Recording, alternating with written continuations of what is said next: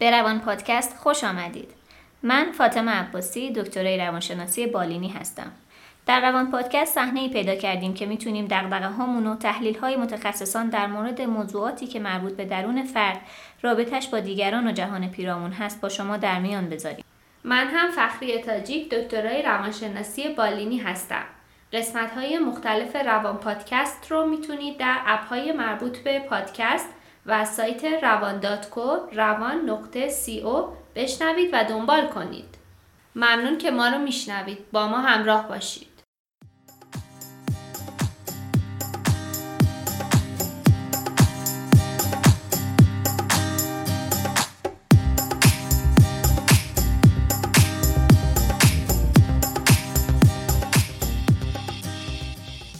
توی این قسمت از روان پادکست قراره در مورد حس والد نسبت به فرزند صحبت کنیم. همیشه در مورد کودک بحث می‌کنیم. اینکه کودکی که الان به دنیا اومده چه احتیاجاتی داره چه نیازهایی داره چه جوری باید برآورده بشه چه جوری رفتار کنیم تا کودکمون در محیط بهتری بزرگ بشه. ولی از دیدگاه مادر و پدر به این قضیه نگاه نمی کنیم که اونها چه احساساتی رو در این زمینه تجربه می‌کنه یعنی به نوعی انگار ما فرزند پروری رو یک طرفه می‌بینیم. اینکه والدین چی کار کنن که به طبع اون کودکان رفتارشون به چه نوع باشه. ما به این اصلا توجه نمی کنیم که کودکان چی کار می‌کنن که والدین چه احساسی دارن. و شاید اصلا این یه چرخه است که بعضی وقتا از خود کودک یا از نوزاد شروع میشه و باید این رو بررسی کنیم که نوزاد یک سری رفتارها یا یک سری کنشهایی داره که متعاقب اون باعث میشه یک سری احساساتی در والد ایجاد بشه و در نتیجه والد یک سری رفتارهای خاصی رو از خودش نشون بده. با ما همراه باشید.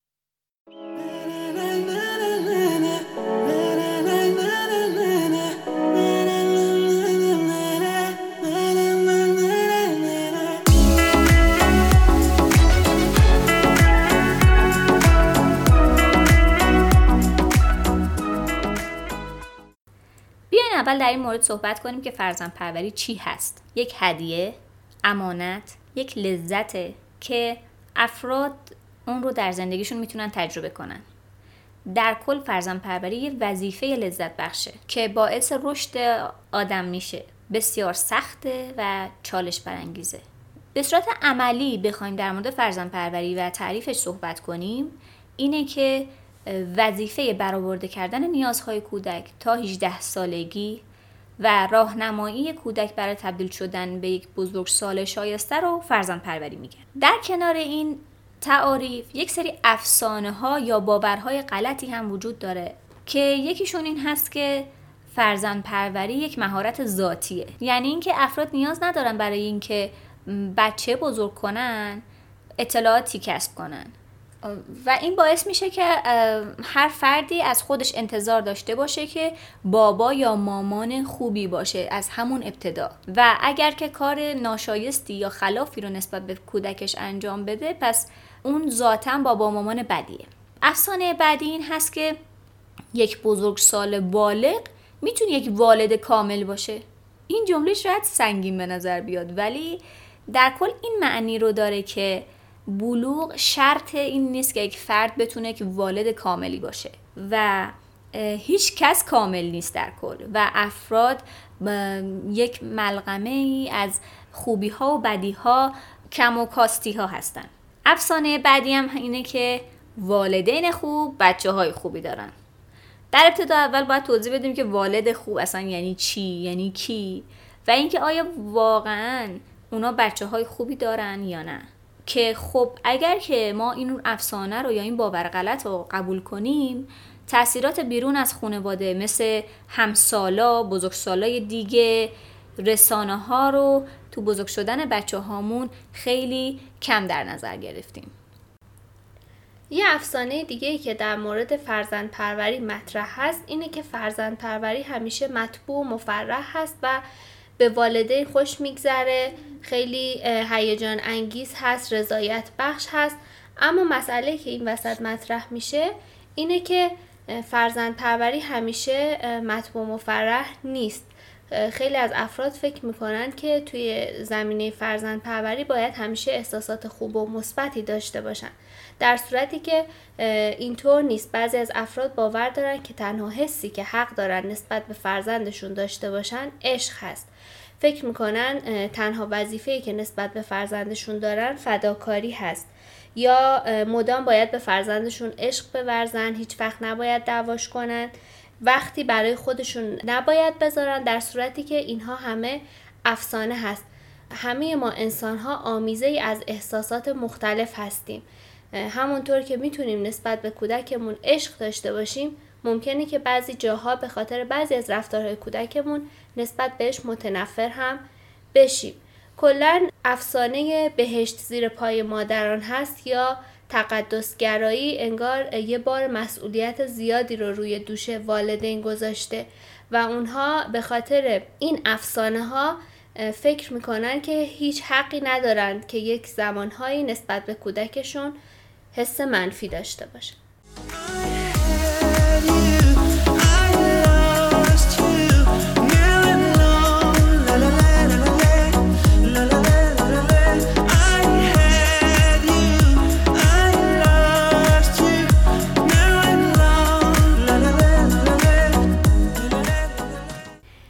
که ما خیلی وقتا میشنویم یا اینکه یک عقیده بدیهی هست و شاید بعضی وقتا نیازی به گفتنش نیست اینه که تصور بر اینه که مسئولیت اصلی تربیت و فرزند پروری کودک با مادره.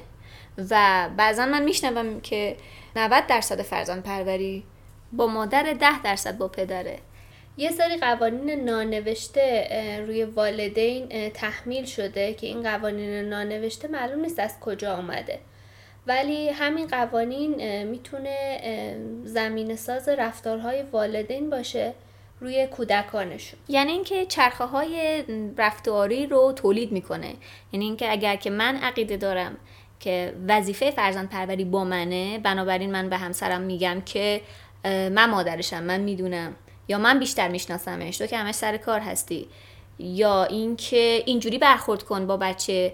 یعنی تلویحا من اینو دارم بهش میگم که تو فرزند پروری رو نمی‌دونی و رابطه رو باید این اینجوری شکل بدی.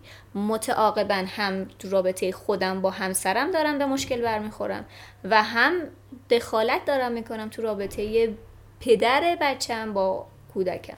و تلویحا این معنی رو برای پدر می‌تونه داشته باشه که من مادر توی فرزند پروری تنها هستم. تو هیچ حق کمکی به من نداری و همین کم کم بار مسئولیت مادر رو بیشتر و بیشتر می‌کنه. من فکر می‌کنم نه تنها بار مسئولیت بیشتر میشه خیلی وقتا انتظارات والدین یا اون تک والد خاص که بیشتر سرمایه گذاری روانی کرده از کودک و از شریک زندگیش بیشتر میشه.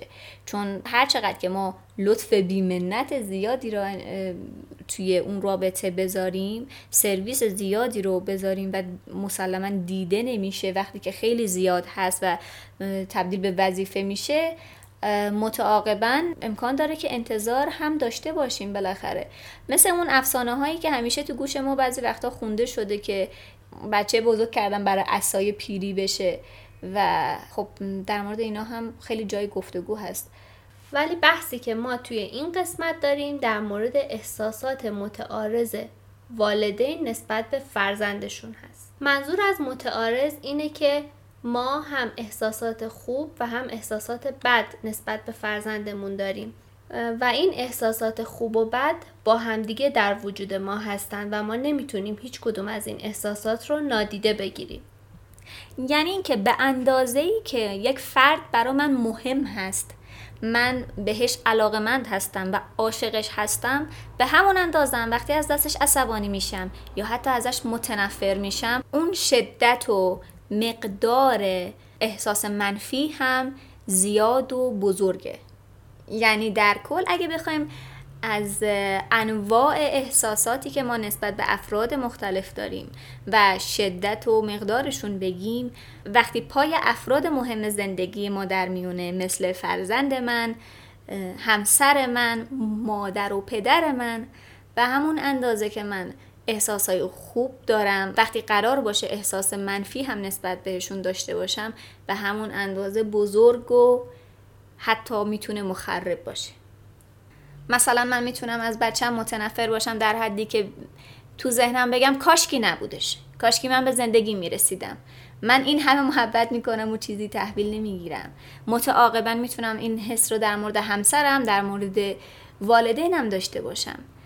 ولی وجود احساسات منفی و مخرب به معنی عمل به اونها نیست. یعنی اینکه وقتی من از عزیزم عصبانی هستم به معنی این نیست که من اون حسم رو باید حتما به عمل در بیارم. بعضی وقتا ما جلوی تجربه کردن این احساسای منفیمون رو می‌گیریم. به خاطر اینکه از همین میترسیم. میترسیم اگر توجه کنیم به اینکه انقدر از دست بچهمون عصبانی هستیم که دوست داریم بزنیمش همون لحظه بزنیمش. کما اینکه خیلی از ماها انقدر مدیریت هیجان نداریم که این کار رو واقعا انجام میدیم. و حتی فکر به این مسئله هم می‌تونه ما رو بترسونه. اینکه وای در فکر من این احساسات وجود داره که من می‌خوام به بچم آسیب برسونم. حالا سوال من اینه وقتی که این فکر میاد توی ذهن ما یعنی ما واقعا می‌خوایم به بچهمون آسیب برسونیم و بهش آسیب می‌رسه یعنی فکرمون مساوی اتفاق افتادن این مسئله هست؟ من اگر که مدیریت هیجان نداشته باشم امکان داره که این اتفاق بیفته واقعا. یعنی من همون لحظه انقدر بچه منو عصبانی کنه که منجر بشه به اینکه آسیب برسونم بهش. و فقط آسیب آسیب فیزیکی نیست. ای کاش که آسیب ها همیشه اونقدر عینی بود و فیزیکی بود که با یک درد یک ساعته دو ساعته یک روزه تمام می‌شد. ولی بعضی وقتا کتک زدن سریعترین جواب رو به ما میده. کتک زدن مسلما سریعترین جواب رو به ما میده. تنبیه بدنی هم اصلاح رفتار یا حالا تغییر رفتار سریع رو در پی داره و هم اینکه متعاقبش والدین یاد می‌گیرن که از این استفاده کنن برای اینکه نتیجه آنی داره. و رفته رفته این تنبیه بدنی میشه یکی از گزینه های همیشه روی میز والدین که منجر میشه به بدرفتاری یا ابیوز کودک. بدرفتاری جسمی که ما میگیم به این نحو صورت می‌گیره. خیلی از بچه ها رو که حالا قدیما البته ما میشنیدیم می‌گفتن که خب این تا نزنیش درست نمیشه به همین نحو بوده. یعنی بچه یه جورایی مادر و پدر رو تقویت می‌کنه که تا منو نزنی من رفتارم رو تغییر نمیدم. البته بعضی وقتا بچه ها برای اینکه توجه والدین رو به خودشون جلب کنن از این ترفند استفاده می‌کنن. یعنی اینکه کار می‌کنن که کتک بخورن؟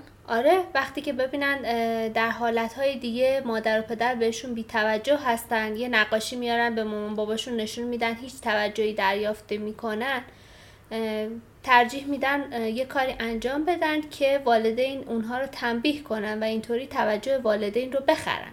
حتی من فکر نمی کنم کسی کتک خوردن دوست داشته باشه. فکر می‌کنم که بهاش رو دارن می‌پردازن. یعنی اینکه حتی والد بزنه این بهای اینه که خب من دارم توجه می‌گیرم ازش. یک نوع دیگه از روش فرزند پروری زود بازده این هست که والدین به این نتیجه می‌رسن که به جای کتک زدن از یک روش دیگه استفاده کنن که شبیه اونه ولی درد روانی داره. و اون احساسی که به ما درد روانی میده احساس گناه هست. والدین از ترفند احساس گناه استفاده می‌کنند تا بچه هاشون رو تحت کنترل خودشون در بیارن مثلا این چه حرفی بود به مامانت زدی؟ چطور می‌تونی به من بگی دوستت ندارم؟ دختر خوب به باباش سلام می‌کنه پسر خوب مامانش رو دوست داره و حق نداره بهش بگی که من امروز دوستت ندارم یا اینکه ببین ما چقدر برات زحمت می‌کشیم. خیلی وقتا این حرفا شاید خیلی پیش پا افتاده بیاد یا اینکه اصلا والدین تعجب کنن بگن ما که این حرفا رو نزدیم. ولی برداشت کودک یا برداشت فرزند این باشه که آره یه باری رو دوششه برای اینکه محبت های والدین رو جبران کنه.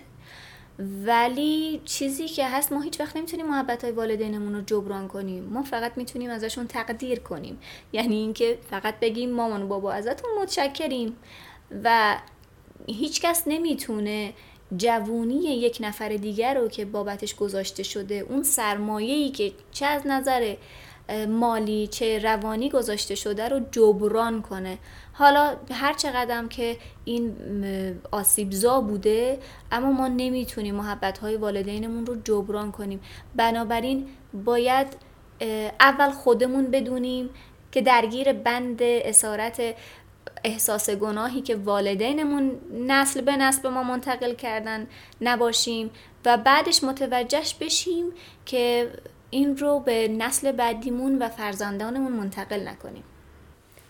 تا الان اینو متوجه شدیم که اشکالی نداره والدین احساسات منفی نسبت به کودکشون داشته باشن و آگاهی والدین نسبت به وجود این احساسات منفی کمکشون می‌کنه تا از ترفندهای مخرب مثل احساس گناه و مواردی از این قبیل استفاده نکنن. توی قسمت های بعدی در مورد این صحبت می‌کنیم که چه کار کنیم که بتونیم این احساسات رو بپذیریم در کنارش فرزند پروری مؤثرتری رو داشته باشیم و همینطور از وجود فرزندمون لذت بیشتری ببریم و تبدیل بشیم به والدینی آگاه که کودکی آگاه رو پرورش میده.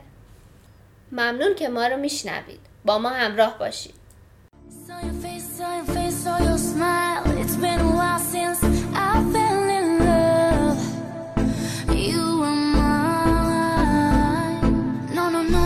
cry, no, no, no, no, no, no, don't you cry. You can't turn back time.